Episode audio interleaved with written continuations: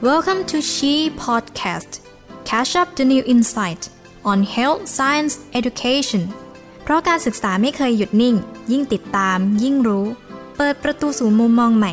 ปลุกไฟด้านการศึกษาในตัวคุณคุณกำลังรับฟัง Successful Teaching Strategy กลเม็ดเคล็ดไม่ลับเพื่อยกระดับการสอน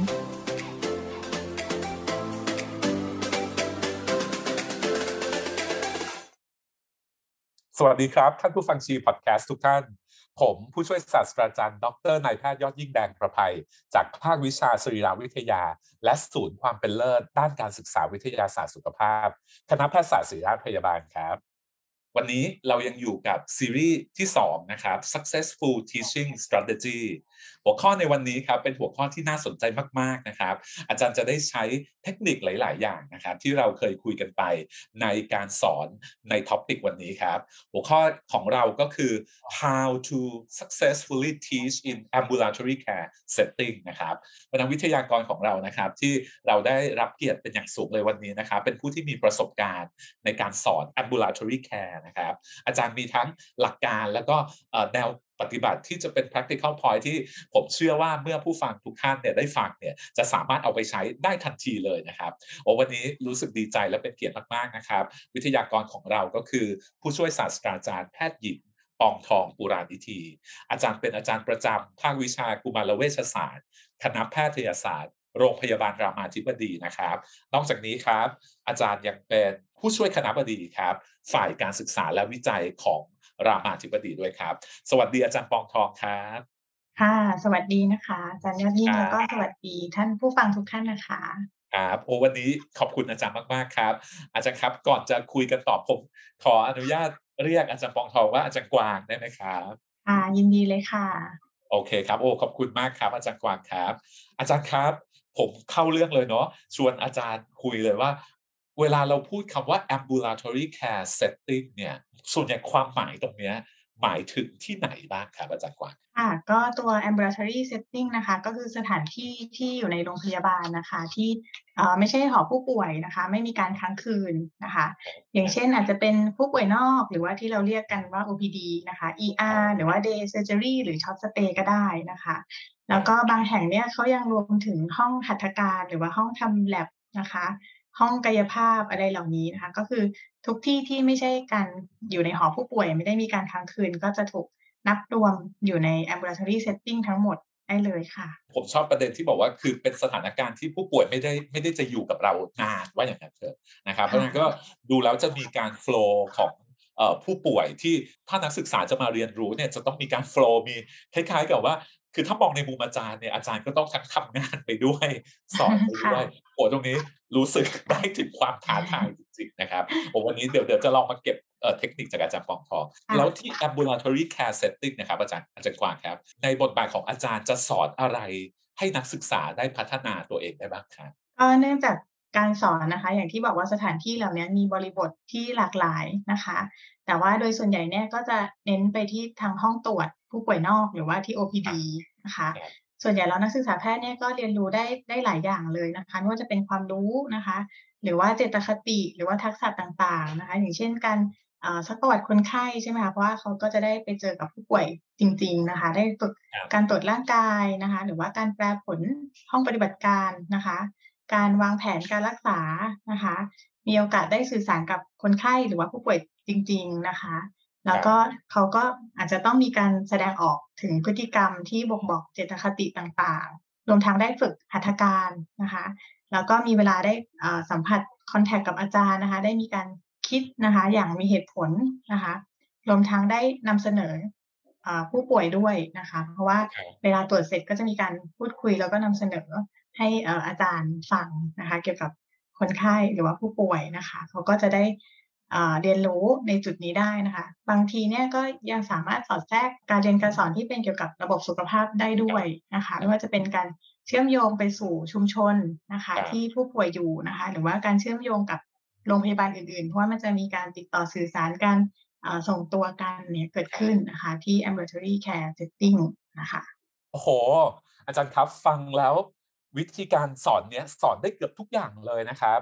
ผมรู้สึกว่าในทุกๆเอาคัมเนี่ยสามารถ สอนที่นี่ได้แล้วก็ถ้าเป็นอะไรที่ซับซ้อนอย่างเช่นอาจารย์มี EPA นะครับหรือว่าEntrustable Professional Activity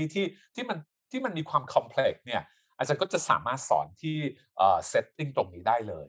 โอเคครับอาจารย์ก่อนที่ผมอาจจะพูดลงลึกไปเนี่ยอยากให้อาจารย์กวางนะครับช่วยชี้ให้เห็นอีกสักเล็กน้อยนะครับว่าใน setting ของ ambulatory care เนี่ยจะมีจุดเด่นที่แตกต่างจากรูปแบบอื่นๆที่เราเคยฟังกันมาในเอพิโซดก่อนๆหน้านี้อย่างไรบ้างครับค่ะก็จุดเด่นนะคะที่เป็นประโยชน์แล้วก็แตกต่างจากการสอนอย่างอื่นนะคะก็อย่างเช่นที่ ambulatory care setting เนี่ยก็จะเป็นสถานที่ที่เป็นที่ทำงานจริงๆนะคะซึ่งจบไปแล้วเนี่ยแพทย์ทุกคนก็จะต้องได้มีโอกาสทำงานที่ตรงนี้นะคะซึ่งก็จะแตกต่างกับการสอนที่อยู่ในห้องหรือว่าการสอนกับหุ่นจำลองนะคะแต่ว่าก็จะมีอันนึงที่มีเรื่องของเวลานะคะที่อาจจะมีเรื่องความจำกัดเพราะว่าเวลาผู้ป่วยมาทีนึงเราก็ต้องรีบบริหารจัดการตรวจอะไรให้เสร็จเรียบร้อยแล้วเขาก็จะต้องกลับบ้านไปนะคะเพราะฉะนั้นอันนี้ก็จะเป็นจุดที่ได้ฝึกนะคะการฝึกปฏิบัติจริงในเวลาที่จำกัดในบริบทที่เหมือนจริงนะคะอันอื่นๆก็คือถ้าเทียบกับหอผู้ป่วยนะคะการเรียนที่ ambulatory care setting เนี่ยก็จะได้เปรียบในแง่ของความซับซ้อนนะคะเพราะว่าหลายท่านคงจะเห็นว่าบนหอผู้ป่วยเนี่ยก็จะเป็นคนไข้ที่เป็นโรคที่ค่อนข้างซับซ้อนนะคะโดยเฉพาะอย่างยิ่งถ้าเกิดว่าเป็นในโรงเรียนแพทย์ใช่ไหมคะSupratertiary care ต่างๆนะ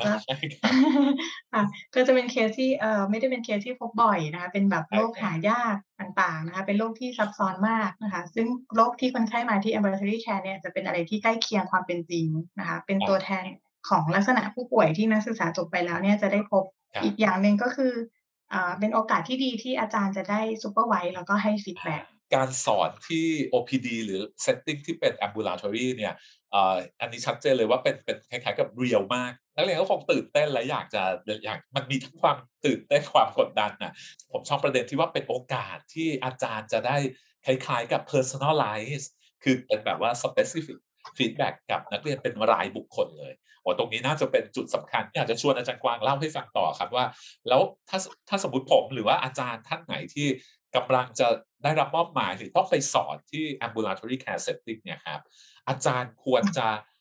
มีทักษะอะไรหรือว่าพัฒนาทักษะอะไรบ้างก็อันดับแรกเลยก็คือเรื่องของการsupervision ใช่ไหมคะเพราะว่าอาจารย์เนี่ยก็ต้องทั้งฝึกสังเกตด้วยนะคะว่านักศึกษาเขากำลังซักประวัติอะไรกำลังตรวจร่างกายอะไรนะคะแล้วก็ฝึกให้เขาได้ลองทำเองนะคะแล้วก็อาจจะต้องมีการดูว่าเขา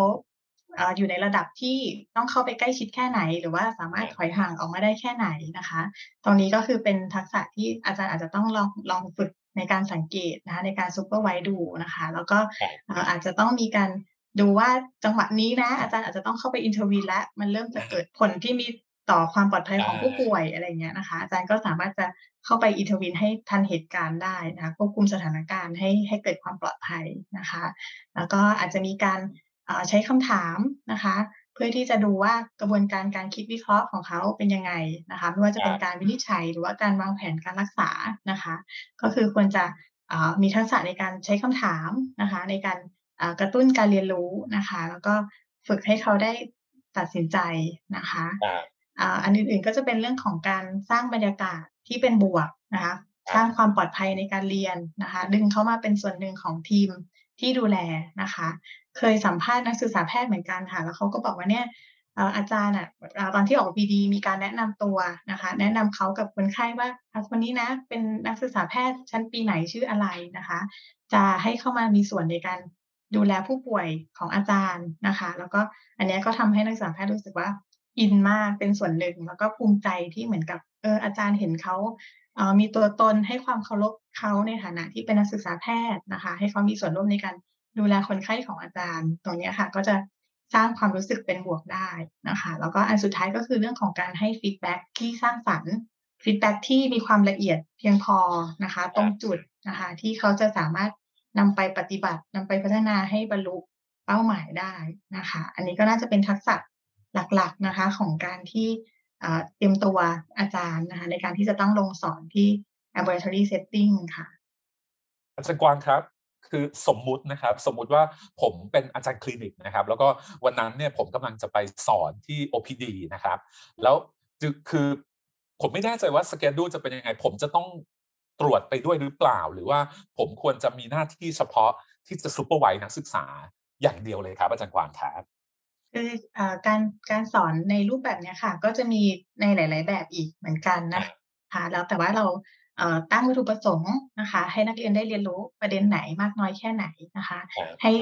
ตามระดับของนักศึกษาในแต่ละชั้นนะคะแล้วก็อาจจะตาม personalize ของนักศึกษาแต่ละคนด้วยนะคะยกตัวอย่างเช่นในการสอนในการจัดสถานที่นะคะในการจัดระบบระเบียบของการที่จะเข้าห้องตรวจเนี่ยค่ะก็อาจจะมีหลายแบบเหมือนกันนะคะโดยทั่วไปก็จะมีประมาณ4แบบนะคะถ้าเรามองในแง่ของจำนวนนักศึกษาต่อจำนวนอาจารย์นะคะก็แบบแรกก็จะเป็นแบบที่หนึ่งห้องตรวจเนี่ยมีนักศึกษาหลายๆคนแล้วก็มีอาจารย์ท่านเดียวนักศึกษาก็นั่งล้อมอาจารย์ก็ตรวจผู้ป่วยไปนะคะอันนี้บางแห่งเขาเรียกว่าแบบgrand stand นะคะใช้กรณีที่เหมือนกับอาจารย์ต้องตรวจผู้ป่วยไปด้วยนะคะต้องเซอร์วิสไปด้วยแล้วก็อาจจะหันมาสอนนักศึกษาแพทย์ด้วยเป็นระยะเนี่ยนะคะแบบนี้ก็คือนักศึกษาแพทย์กรณีเนี้ยอาจจะเป็นกรณีที่เป็นระดับที่เพิ่งขึ้นคลินิกนะคะเป็นเลเวลที่อาจจะยังต้อง observe ดูก่อนต้องสังเกตอาจารย์ดูก่อนนะคะซึ่งอันเนี้ยอาจารย์ก็จะต้องมีการทำให้นักเรียนเนี่ยมีส่วนร่วมด้วยนะคะเพราะว่าไม่งั้นเขาจะกลายเป็นผู้สังเกตอย่างเดียวโดยที่ไม่ได้ถามตอบแล้วบางทีอาจจะหลุดลอยไปนะคะถ้าเกิดว่าอาจารย์มีการแนะนำนะคะหันไปคุยกับเขาหันไปถามนะคะให้เขาได้พูดได้แสดงความเห็นนะคะหรือว่าได้ลองซักประวัติเบื้องต้นนะคะอันนี้ก็จะทำให้เขามีส่วนร่วมมากขึ้นนะคะก็โดยทั่วไปการจัดลักษณะนี้นะมักจะเป็นกรณีที่เราสาธิตนะคะหรือว่าสอนแสดงเบื้องต้นนะคะเพราะว่าจะมีข้อจำกัดในการที่นักศึกษาเนี่ยไม่ได้ฝึกปฏิบัติด้วยตัวเองนะคะใช่ครับคงเราต้องดูด้วยว่าวัตถุประสงค์การเรียนอย่างเช่น ambulatory setting นั้นๆเนี่ยกับผู้เรียนกลุ่มนั้นๆนี่คืออะไรนะครับใช่ไหมครับอาจารย์คือการที่จะออกตรวจแบบไหนก็คือต้องมีการกำหนดวัตถุประสงค์ก่อนนะคะว่าการสอนแบบนี้จะจัดรูปแบบการเรียนการสอนแบบ grand stand เพื่อให้เขาได้ฝึกสังเกตการก่อนอะไรเงี้ยนะคะเหมาะกับคนที่เพิ่งขึ้นนะคะครั้งแรกหรือว่าวันแรกๆหลังจากนั้นก็อาจจะเปลี่ยนไปไม่ได้จัดห้องตรวจที่เป็นลักษณะ grand stand แล้วนะคะแล้วก็อาจจะต้องบอกให้นักศึกษาแพทย์เนี่ยรู้วัตถุประสงค์ก่อนด้วยนะคะว่าวันนี้เขามา observe นะคะวันต่อไปเขาต้องมาตรวจเองอะไรเงี้ยนะคะคือต้องทำความเข้าใจกันทั้งสองฝ่ายผมว่าตรงนี้สำคัญมากเพราะว่าถ้าเราตกลงเดี๋ยววันนี้พี่จะอย่างนี้แสดงบทบาทนี้ให้ดูแล้วก็จะให้นักศึกษามีส่วนร่วมแค่ไหนแล้วลองอยากให้พวกนักศึกษาน้องๆลองสังเกตอะไรอย่างเงี้ยครับแล้วเรามีแบบอื่นแต่พี่จะบอกมี4แบบเป็นยังไงที่2จะเป็น supervising model ค่ะก็คืออาจารย์1ท่านกับนักศึกษาแพทย์หลายคนแต่ว่าแต่ละคนก็จะมีตรวจคนไข้นะคะของตัวเองนะคะตรวจผู้ป่วยของตัวเองนะคะก็คืออาจารย์ก็อาจจะได้เดิน observe นะคะนักศึกษาแพทย์ตรวจจริงๆเลยนะคะแล้วก็อาจจะมีการเข้าไปอินเทอร์วีนได้ถ้าเกิดว่ามีปัญหาเรื่องความปลอดภัยนะคะแล้วก็พอนักศึกษาแพทย์รู้สึกว่าสักประวัติตรวจร่างกายคิดอะไรเรียบร้อยเสร็จนะคะก็เดินมานำเสนอนะคะรายงานแล้วก็อาจจะมีการดิสคัสกับอาจารย์เรื่องการวิจัยหรือว่าการวางแผนการรักษานะคะหรือว่าระหว่างที่ตรวจเนี่ยถ้าเกิดว่ามีข้อสงสัยก็เดินมาขอความช่วยเหลือมาขอคำแนะนำอาจารย์ที่ได้ตลอดนะคะอันนี้ก็จะมีข้อดีที่อาจารย์ก็จะได้เห็นจริงๆนะคะได้ direct observation นะคะได้ supervise นะคะแต่ว่าข้อเสียก็คืออาจจะมีการที่รอปรึกษากันนานนะคะอย่างเช่นนักศึกษาแพทย์คนที่1ตรวจเสร็จแล้วก็มารอรายงานคนที่2ตรวจเสร็จแล้วก็ต้องมาต่อคิวคนที่2รายงานนะคะแล้วก็อีกข้อจำกัดหนึ่งก็คือถ้าเกิดว่ามีจำนวนนักศึกษาแพทย์ที่เยอะเกินไปความทั่วถึงในการ supervise นะคะก็อาจจะมีข้อจำกัดเช่นเดียวกันนะคะอาจจะมีอะไรที่หล่นหูหล่นตาของอาจารย์ไปบ้างเนี่ยเกิดขึ้นได้นะคะก็อันนี้ก็ต้องเป็นข้อควรระวังนะคะก็คือแต่ละแบบก็จะมีข้อดีข้อเสียนะคะผมรอลุ้นรับแบบถัดไปแบบถัดไปนะคะแบบที่3ก็จะเป็นเขาเรียกว่า report back model ค่ะก็คือนักศึกษาแพทย์ต่างคนต่างตรวจในห้องของตัวเองเลยแล้วก็อาจารย์อยู่อีกห้องหนึ่งนะคะ บางทีอาจารย์ก็ตรวจเคสของอาจารย์ไปด้วยอะไรเงี้ยนะคะแล้วก็พอเขาตรวจเสร็จปุ๊บเขาก็ค่อยเดินกลับมารายงานที่ห้องอาจารย์นะคือกรณีนี้เนี่ยอาจารย์ไม่ได้สังเกตเขาขณะที่เขาตรวจคนไข้ตลอดเวลาแต่ว่าเขาสามารถเดินมาถามหรือว่าเดินมานำเสนอได้นะคะก็เลยจะเหมาะกับเลเวลที่สูงขึ้นนะคะอย่างเช่นปี6หรือว่าแพทย์ประจำบ้านนะคะหรือแพทย์ประจำบ้านต่อยอดนะคะข้อเสียก็คือคนไข้นะคะหรือผู้ป่วยนะคะก็จะรู้สึกว่าเหมือนได้รับการตรวจที่ซ้ำซ้อน2รอบนะคะก็คือตรวจรอบนึงกับนักศึกษาก่อนนะคะแล้วก็ต้องเดินมาให้อาจารย์ตรวจอีกรอบนึงอย่างเงี้ยค่ะก็เป็นลักษณะที่เขาเรียกว่า report back model นะคะคือฟังดูแล้วนะครับอาจารย์แต่ละชนิดที่อาจารย์กวางเล่ามาเนี่ยมันจะค่อยๆแอดวานซ์ขึ้นนะครับงั้นผมขอลองไล่อีกทีหนึ่งว่าตอนนี้ที่เรามีก็จะมี grandstand นะครับมี supervising model แล้วก็มี report back model โอ้ผมตื่นได้แล้วครับแล้วอันที่4เป็นอะไรครับอาจารย์กวางครับอันที่4เป็น breakout room ค่ะก็คืออาจารย์เนี่ยจะเข้ามานะคะพร้อมนักศึกษาแพทย์แล้วก็คนไข้ในห้องใหญ่ก่อนนะคะแล้วก็อาจจะมีการให้นักศึกษาแพทย์ถามเบื้องต้นนะคะหรือว่าอาจารย์อาจจะ brief เบื้องต้นนะคะแล้วก็ค่อยให้คนไข้เนี่ยไปตรวจกับนักศึกษาแพทย์อีกห้องหนึ่งนะคะอันนี้ก็คือจะมีข้อดีก็คือนักศึกษาแพทย์ได้รู้แนวทางเบื้องต้นก่อนนะคะหรือว่าอาจารย์ได้สังเกตเบื้องต้นเล็กน้อยว่านักศึกษาแพทย์มีท่าทียังไงก่อนนะคะแล้วก็หลังจากนั้นเขาก็จะมีโอกาสได้ตรวจคนไข้จริงๆในห้องแยกของเขานะคะแล้วก็มีโอกาสได้คิดได้วิเคราะห์มีเวลาเตรียมตัวก่อนแล้วค่อยกลับมานำเสนอรายงานอาจารย์ที่ห้องใหญ่อีกทีหนึ่งนะคะก็คือเหมือนมารวมกันก่อนแล้วค่อยแจกไปที่ห้องย่อยนะคะแล้วก็สุดท้ายกลับมารายงานอีกทีหนึ่งนะคะก็ลักษณะนี้อาจารย์ก็จะไม่ได้สังเกตทักษะของนักศึกษาแพทย์ทั้งหมดเหมือนกันนะคะก็อาจจะมีจุดที่ไม่ได้รับการฟีดแบ็กนะคะแต่คือฟังดูแล้วอันนี้วิธีนี้ดูเหมือนคอมเพลมไมซ์แล้วก็อาจจะเป็นผู้เรียนระดับที่อาจารย์อาจจะมั่นใจว่าทำบางอย่างได้แล้วนะครับแต่มีบางอย่างที่อยากให้แชร์กันก่อนแล้วก็คล้ายๆอาจารย์อยู่ตรงกลางแล้วก็นักเรียนก็เบรกเอาท์ไปแล้วก็กลับมาหาอาจารย์ใช่ค่ะอาจารย์ครับเท่าที่อาจารย์กวางเล่ามาเนี่ยผมยังมีประเด็นที่ผมอยากจะถามลึกลงไปเจาะลงไปอีกสักนิดนึงนะครับผมเชื่อว่าผู้ฟังก็อยากจะรู้ด้วยนะครับอยากจะถามว่าอาจารย์กวางสร้างบรรยากาศในการเรียนอย่างไรครับที่ทำให้นักศึกษาเนี่ยรู้สึกผ่อนคลายแต่ก็ยังรักษาความเป็น professionalism ในฐานะของความเป็นแพทย์ในบรรยากาศตรงนั้นได้ครับอาจารย์ก็บรรยากาศอันแรกเลยก็ต้องพยายามระวังตัวเองไม่ให้ mistreatment ทั้งหลายใช่ไหมคะก็ต้องพยายามไม่ใช้วาจาหรือว่าท่าทางที่ทำให้นักศึกษาแพทย์เนี่ยรู้สึกอึดอัดนะคะโดยเฉพาะอย่างยิ่งคือการทำให้เขารู้สึกอับอายขายหน้าหรือว่ารู้สึกด้อยค่าตัวเองนะคะต่อหน้าคนไข้นะคะต่อหน้าผู้ป่วยด้วยนะคะอันนี้เขาก็จะเป็นอะไรที่ค่อนข้าง sensitive นะคะถ้าอยู่ต่อหน้าผู้ป่วยด้วยนะคะแล้วก็การที่ include เข้ามาเป็นส่วนหนึ่งของทีมนะคะอาจจะเป็นการแนะนำตัวเบื้องต้นนะคะให้ผู้ป่วยทราบนะคะว่าอันนี้เป็นใครเป็นนักศึกษาแพทย์นะคะแล้วก็พูดคุยกับเขาโดยให้ความเคารพนะคะในตัวตนของเขานะคะอันนี้ก็จะเป็นการสร้างบรรยากาศที่ดีนะคะแล้วก็อันสุดท้ายก็เป็นเรื่องของการ supervision การใช้คำถามแล้วก็การ feedback ที่มีเทคนิคนะคะว่าจะเป็นน้ำเสียงนะคะหน้าตายิ้มแย้มนะคะไม่น่าบึ้งไม่ใช้เสียงแบบดุดันนะคะหรือว่าไม่ได้ใช้คำพูดที่ทำให้เขารู้สึกอึดอัดนะคะแล้วก็อาจจะมีการพยักหน้าชื่นชมนะคะในสิ่งที่เขาตอบได้นะคะคือ encourage ให้เขามีความที่อยากจะตอบมากขึ้นนะคะอันนี้ก็เป็นเทคนิคนะคะที่อาจจะช่วยทำให้บรรยากาศการเรียนรู้เนี่ยมัน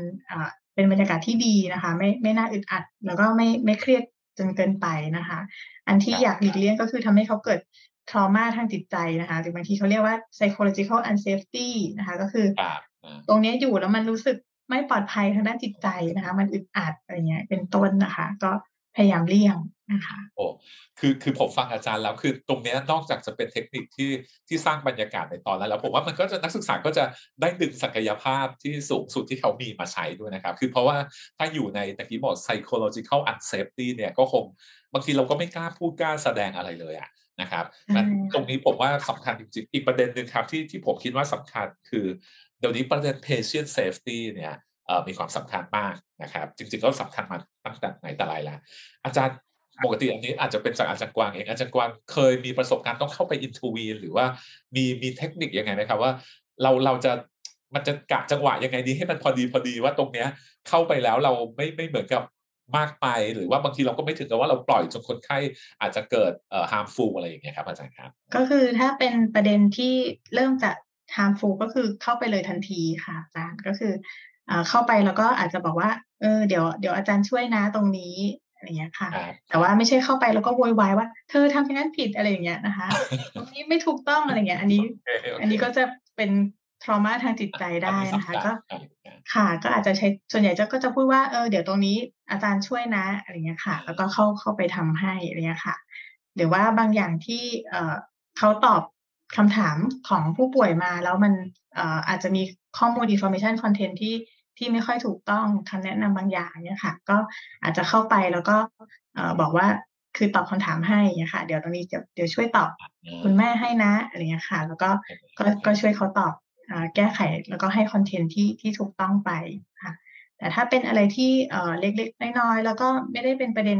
ที่ harmful กับคนไข้ก็จะใช้วิธีการ feedback ในตอนจบค่ะโอ้ตอนนี้เราได้เห็นเราได้เห็นภาพรวมนะครับแล้วก็ได้เห็นรูปแบบ4รูปแบบที่อาจารย์กวางแชร์แล้วยังมีเทคนิคที่อาจารย์เสริมพอดีผมเคยได้ยินพวกแบบเคยได้ยิน one minute teaching หรือว่า SNAPPS อะไรอย่างเงี้ยครับมันคืออะไรก็ในเทคนิคที่ใช้ในการสอนนะคะที่ambulatory setting ในกรณีที่แบบมีเวลาจำกัดนะคะเนื่องจากจุดข้อจำกัดของการเรียนการสอนที่นี่คือเรื่องเวลาใช่ไหมคะแล้วก็ผู้ป่วยก็ต้องรีบมารีบไปนะคะเขาก็จะมีการใช้เทคนิคนะคะก็จะมีทั้งอาจารย์เองนะคะก็จะมีเทคนิคที่เป็นไมโครสกิลหรือว่า one minute preceptor นะคะส่วนตัวนักศึกษาเองก็จะมีเทคนิคที่เรียกว่า snapนะคะในการพรีเซนต์ค่ะถ้าเป็นของตัวอาจารย์เองนะคะตัว one minute preceptor นะคะหรือว่าบางแห่งก็เรียกว่า five micro skill นะคะก็จะเป็นวิธีการสอนอย่างไรเพื่อให้ในเวลาจำกัดเราได้ประเด็นนะคะเราก็จะมีตัวย่อนะคะ METRIC นะคะ METRC นะคะก็คือหลังจากที่นักศึกษาแพทย์นำเสนอประวัติสั้นๆเสร็จนะคะก็จะให้เริ่มด้วยตัว M นะคะก็คือ make commitment นะคะก็คือถามเข้าไปเลยว่าตกลงคิดถึงโรคอะไรมากที่สุดนะคะด้วยเหตุผลอะไรนะคะบางครั้งจะเห็นว่านักศึกษาแพทย์บางทีแบบนำเสนอประวัติตรวจร่างกายอะไรเสร็จแล้วก็หยุดอยู่ตรงที่ diagnosis นะคะให้อาจารย์ diagnosis ให้นะคะมาถามแล้วตกลงอาจารย์คิดว่าเป็นอะไรนะคะอาจารย์ก็ถามกลับนะคะแล้วหมอคิดว่าเป็นโรคอะไรมากที่สุดนะคะให้ลองพูดมาสัก1, 2, 3โรคนะคะ differentiate มาอันนี้ก็เป็นลักษณะของ make commitment นะคะแล้วอาจารย์ก็ต่อด้วย explore reasoning หรือว่าตัว E นะคะก็คือถามว่าเหตุผลนะคะที่คิดว่าเป็นวินิจฉัยโรคนี้นะคะเพราะว่าอะไรนะคะมีอะไรที่เหมือนมีอะไรไม่เหมือนนะคะแล้วก็หลังจากนั้นก็จะเป็นการ teach general rules นะคะตัว T นะคะก็มีตรงไหนที่อาจารย์อยากจะสอนเสริมนะคะในสิ่งที่เขาได้พูดมาแล้วนะคะอาจารย์ก็ใช้จังหวะเนี้ยสอนได้นะคะแล้วก็ R นะคะ reinforce what was right นะคะก็คืออะไรที่เขาทำดีอยู่แล้วก็มีการชื่นชมนะคะว่าตรงนี้เป็นจุดที่ดีนะที่มีการซักหรือว่ามีการตรวจหรือว่าตัดสินใจส่ง investigation เพิ่มเติมนะคะก็ชื่นชมเขานะคะแล้วก็สุดท้ายคือ correct mistake นะคะคือจุดที่คิดว่า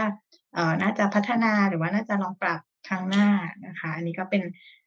five micro skill หรือว่า one minute preceptor นะคะซึ่งอาจารย์เนี่ยเอาไปใช้นะคะในการตรวจที่เร่งรีบได้นะคะก็คือก็จะเห็นว่าก็จะมี point นะคะการที่ให้เขาได้คิดก่อน make commitment explore reasoning นะคะมีการได้สอน teach general rules นะคะมีการ reinforce สิ่งที่ดีอยู่แล้วแล้วก็ correct mistake นะคะนี่อันนี้ดีมากเลยแล้วก็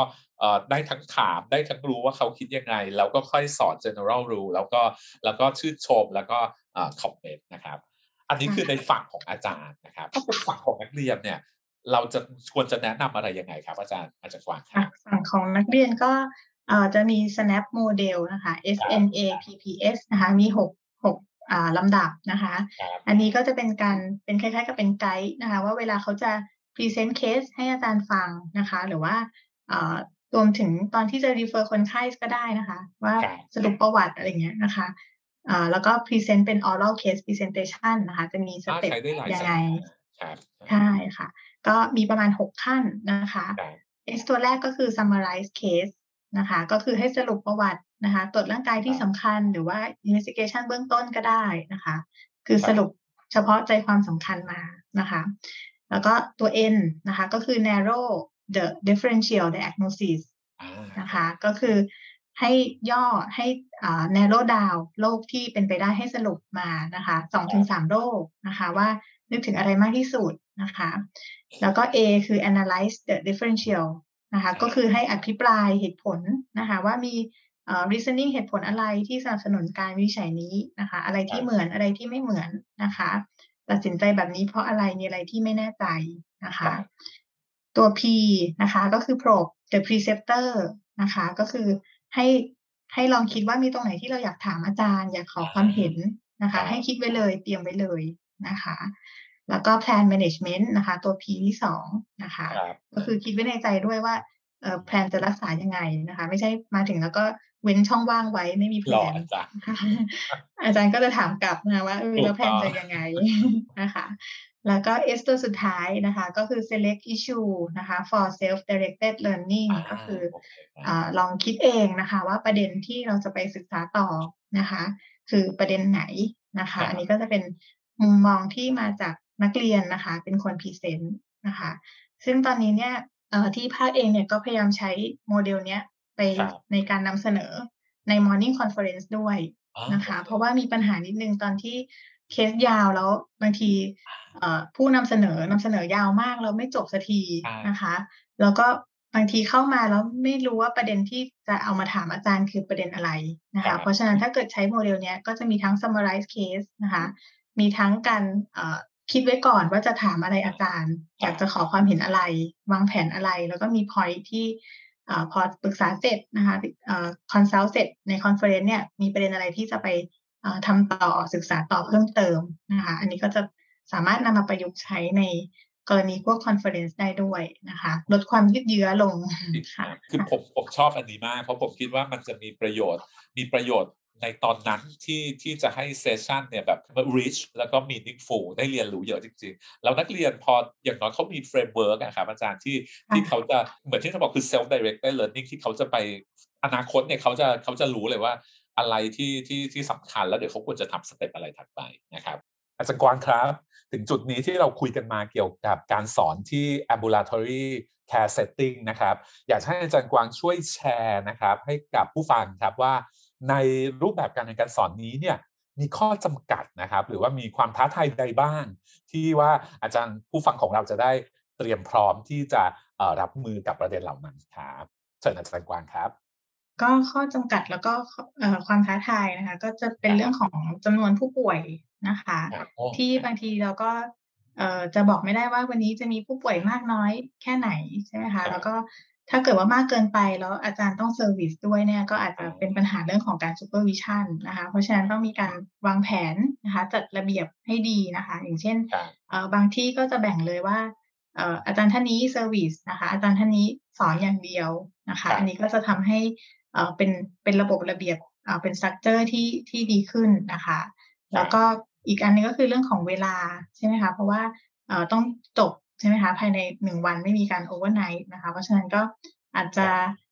ต้องวางแผนดีๆว่าจะติดตามผลยังไงนะคะให้เกิดความปลอดภัยต่อผู้ป่วยนะเพราะว่าถ้าเกิดอยู่ที่หอผู้ป่วยแล้วก็มีอะไรผิดพลาดหรือว่าติดตามเนี่ยก็สามารถทำได้ใช่ไหมคะแต่ว่านี้ผู้ป่วยอาจจะกลับบ้านไปนะก็ต้องวางแผนดีๆว่าจะทำยังไงให้เขามีความปลอดภัยไปด้วยนะคะแล้วก็อีกปัญหาหนึ่งก็คือความหลากหลายนะคะของเคสนะคะบางครั้งก็อาจจะไม่ได้เป็นไปตามแผนนะคะอย่างเช่นถ้าเกิดว่าเป็นโรงเรียนแพทย์นะคะที่มีแต่ปัญหาซับซ้อนก็อาจจะมีความหลากหลายของปัญหาที่เป็นคอมมอนเนี่ยน้อยกว่านะคะอันนี้ก็อาจจะต้องหาวิธีแก้ไขวางแผนนะคะอย่างเช่นอาจจะต้องมีการติดตามนะคะว่า อาจจะทำเป็นล็อกบุ๊กหรือว่ามีการให้เขาประเมินประสบการณ์ของตัวเองนะคะว่ามีหัวข้อไหนหรือว่ามีโรคไหนที่เขายังรู้สึกไม่มั่นใจหรือว่ายังไม่เคยเจอเคสนะคะก็วิธีแก้ไขก็คืออาจจะต้องดูว่ามอนิเตอร์ดูว่าจุดไหนที่ไม่เพียงพอนะคะแล้วมีสถานที่อื่นให้เขาเพิ่มประสบการณ์ไหมนะคะอย่างเช่นหัวข้อนี้ไปเพิ่มที่สถาบันสมทบอะไรเงี้ยเป็นต้นนะคะหรือว่าถ้าเกิดหัวข้อไหนที่หาผู้ป่วยจริงไม่ได้นะอย่างเช่นโควิดอะไรต่างๆนะคะก็มีการแก้ปัญหาเฉพาะหน้านะคะอาจจะไปเปิดsimulation center ให้นักเรียนได้ลองไปฝึกนะคะทำหัตถการหรือว่าไปฝึกตรวจร่างกายหรือว่าลองดูการแก้ปัญหาเคสต่างๆกับหุ่นจำลองผู้ป่วยจำลองนะคะหรือว่าอาจจะเป็นเคสกรณีศึกษาเพิ่มขึ้นนะคะให้เขาได้ฝึกคิดนะคะฝึกการคิดวิเคราะห์กับความรู้นะคะกับกรณีศึกษาที่เป็นเคสแห้งนะคะได้มากขึ้นนะคะแต่การที่ทดแทนหรือว่าแก้ปัญหาดังกล่าวเนี่ยก็มีข้อจำกัดในการฝึกพวกทักษะใช่ไหมคะเพราะว่ายังไงก็ตามก็จะทดแทนได้ไม่เหมือนจริงทั้งหมดนะคะฟังจากอาจารย์กวางแล้วประเด็นอยู่ที่จำนวนของเคสผู้ป่วยกับว่าเขามาด้วยความเจ็บป่วยอะไรนะครับเพราะว่าฟังดูแล้วจะส่งผลทั้งภาระของอาจารย์ที่ถ้าต้องเซอร์วิสด้วยกับทีชิ่งด้วยตรงนี้จะบาลานซ์ยังไงนะครับเพราะฉะนั้นตรงนี้ก็คงต้องคิดแล้วอีกเรื่องนึงก็จะเป็นเรื่องของ learning outcome ของนักศึกษาเองว่าสกิลได้เพียงพอไหมแล้วก็ knowledge เกี่ยวกับโรคต่างๆได้เพียงพอไหมนะครับเพราะว่าจริงๆเราควบคุมไม่ได้คือมันไม่สามารถที่จะคือ opportunistic มากๆตรงเนี้ยแล้วเราจะทำยังไงให้ systematic อาจารย์กวางก็ได้เสนอว่าอาจจะต้องมีการติดตามแล้วดูว่านักเรียนขาดตรงไหนแล้วก็อาจจะต้องมีเสริมนะครับซึ่งรูปแบบก็อาจจะเป็น simulation หรือว่ามีการใช้ผู้ป่วยจำลอง standardized patient อะไรต่างๆโอเคแต่ว่าจริงๆเราคือการติดตามที่ผมว่าสำคัญนะเพราะว่าบางทีมันคาดเดาไม่ได้จริงๆประสบการณ์ตรงนี้ยังไงก็ไม่เหมือนอยู่แล้วว่าที่จำลองแต่ว่าบางอย่างมันก็ดีกว่าถ้าก็ไม่มีค่ะใช่ครับผมขอเชิญให้อาจารย์กวางช่วยฝากอะไรไว้ถึงผู้ฟังนะครับเกี่ยวกับหลักหรือว่าประเด็นเพิ่มเติมที่จะช่วยให้การสอน ambulatory care setting เนี่ยมีประสิทธิภาพและเป็นประสบการณ์ที่ดีสำหรับนักศึกษาครับก็อยากทิ้งท้ายไว้แค่เรื่องของการที่ออกแบบแล้วก็วางแผนนะคะการเรียนการสอนที่ ambulatory setting เนี่ยอยากให้มีการวางแผนให้เป็นระเบียบชัดเจนนะคะว่าไปสถานที่ต่างๆมีวัตถุประสงค์อะไรนะคะแล้วก็มีการทำความเข้าใจกับผู้สอนก่อนนะคะว่าต้องการให้หลังจากที่สอนตรงนี้แล้วเนี่ยเขาจะสอนนักศึกษาในประเด็นไหนบ้างแล้วก็ต้องการเอาคำอะไรค่ะคืออยากจะลดความ by chance ลงนะคะแล้วก็ถ้าเป็นไปได้ก็คือวางแผนไปเลยว่าต้องการให้เขาเรียนรู้หัวข้ออะไรบ้างโรคอะไรบ้างจากที่ไหนจุดไหนเมื่อไหร่อะไรเงี้ยค่ะแล้วก็สกิลที่ต้องได้เป็นเลเวลไหนนะคะในแต่ละระดับชั้นหรือว่าในแต่ละหัวข้อหรือว่าโมดูลที่เขาผ่านนะคะขอบคุณอาจารย์ปองทองมากครับวันนี้ผมนะครับในฐานะตัวแทนของทางศูนย์ชีนะครับก็ต้องขอบคุณอาจารย์กวางมากๆนะครับก็หวังว่าผู้ฟังทุกท่านนะครับก็คงจะได้ทั้งความรู้แล้วก็ได้สตอรี่ได้เทคนิคเอาไปใช้ต่อไปนะครับขอบคุณอาจารย์อีกครั้งนะครับค่ะขอบพระคุณค่ะท่านผู้ฟังสามารถติดตามทุกความเคลื่อนไหวได้ง่ายๆเพียงกดไลค์กดแชร์กด Subscribe กดกระดิ่งกริ๊งๆที่ Channel She Podcast หรือตามไปกดไลค์เพจ She ทาง Facebook ก็ได้นะคะแล้วพบกันใหม่นะคะสำหรับวันนี้สวัสดีค่ะ